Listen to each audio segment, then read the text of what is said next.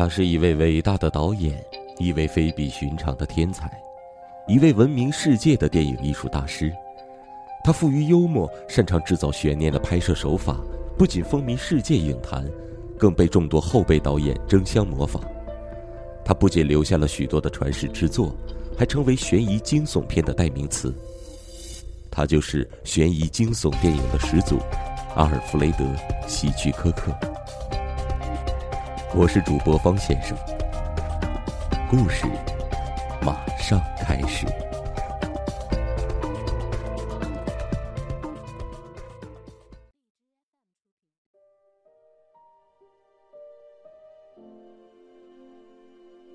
两个人抬着一台立体电唱机上楼，拐进过道，他们俩都气喘吁吁的，因为三楼的楼道太狭窄，要抬着一个庞大的家具上来，可真是不容易。在这里，我撑住门，退后一步说：“就放在靠墙那里。”他们两个人把唱机放在了我指定的地方。我捡起没有放上的电话听筒说。亲爱的，过会儿我再给你打电话。现在人家刚好送唱机过来，我到局里查查，回头再打电话给你。好的，完毕。哼，永远像小丑的声音。我挂上电话，转身对着送货员。他们俩一个大约四十五岁，胖胖的；另一个是一个年轻的小伙子，大约二十来岁，正在接电线插头。年纪大的打开唱机的顶盖，试试唱机各个部分是否好用。你们要花多少时间才能确定唱机是好的？大约五分钟。年轻的说：“对不对，史密斯？”史密斯点点头。我看看我的手表说：“那么喝罐啤酒怎么样？”他们咧嘴笑了。请坐下，我去拿点冰的。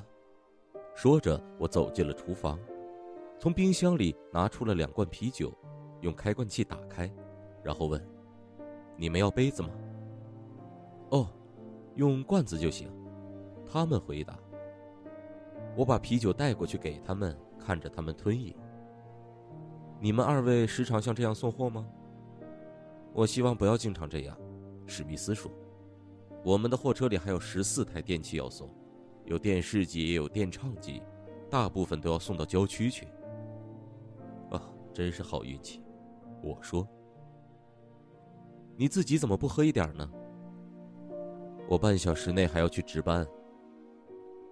你做什么工作的？我是警察，在诈骗组。史密斯咧嘴笑着说：“我早就猜到你不是在军中服役，就是别的。现在说来，还是个警察呢。”你认不认识布鲁斯？年轻的问。他是不是麻醉组的？因为收受贿赂被送到惩戒会去的那个？那只不过是一件该死的貂皮大衣。那年轻的说：“他是我叔叔。我听说他是一个好人，我只和他见过一两次面。但愿他能摆脱嫌疑吧。”我说着，瞟了一眼站立在墙边的电唱机。那唱机的确漂亮，价值之高，一般的警察收入无法支付得起。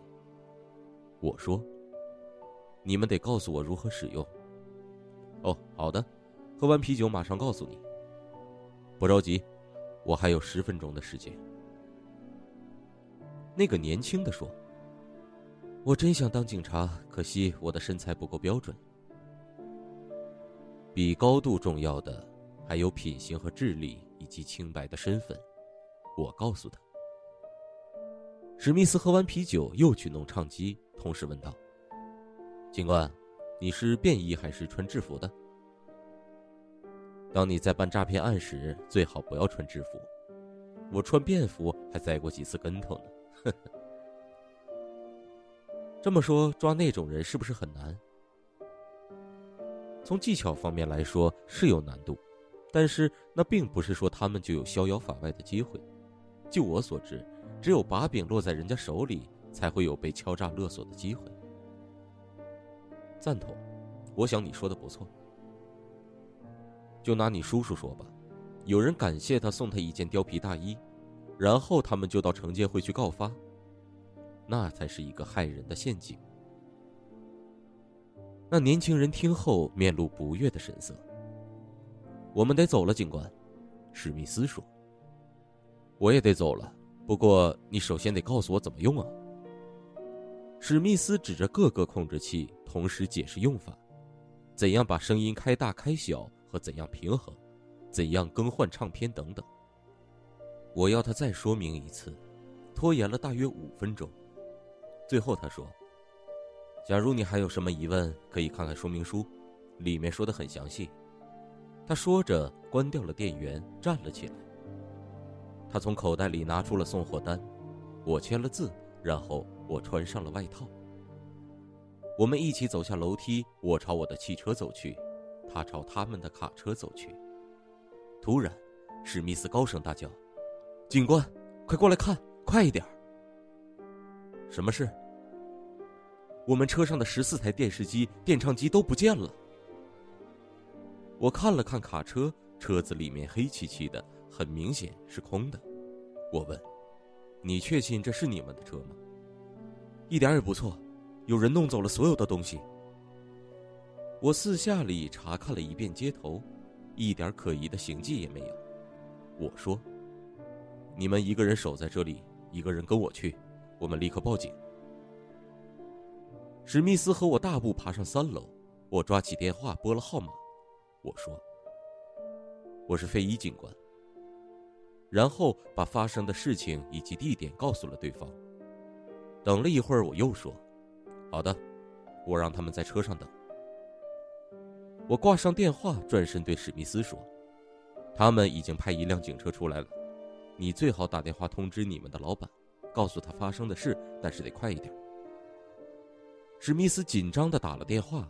把遇贼的事向老板报告了一番，并且附带说已经报案了。他挂上电话，我让他到卡车里面去等。他一走出房门，我就立刻又拨了一个电话。威利蒙售货公司。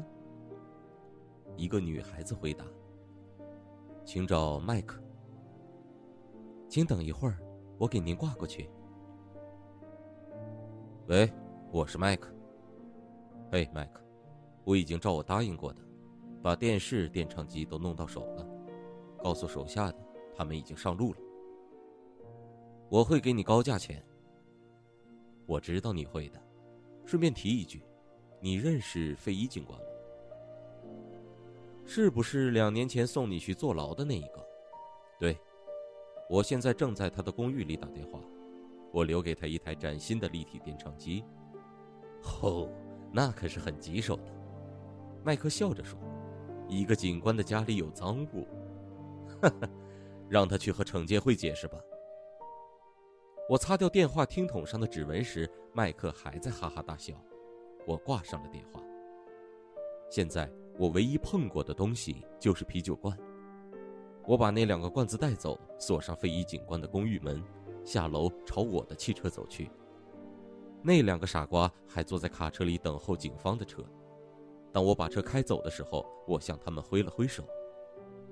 我在想，他们要等候多久，才会向真正的警方报案呢？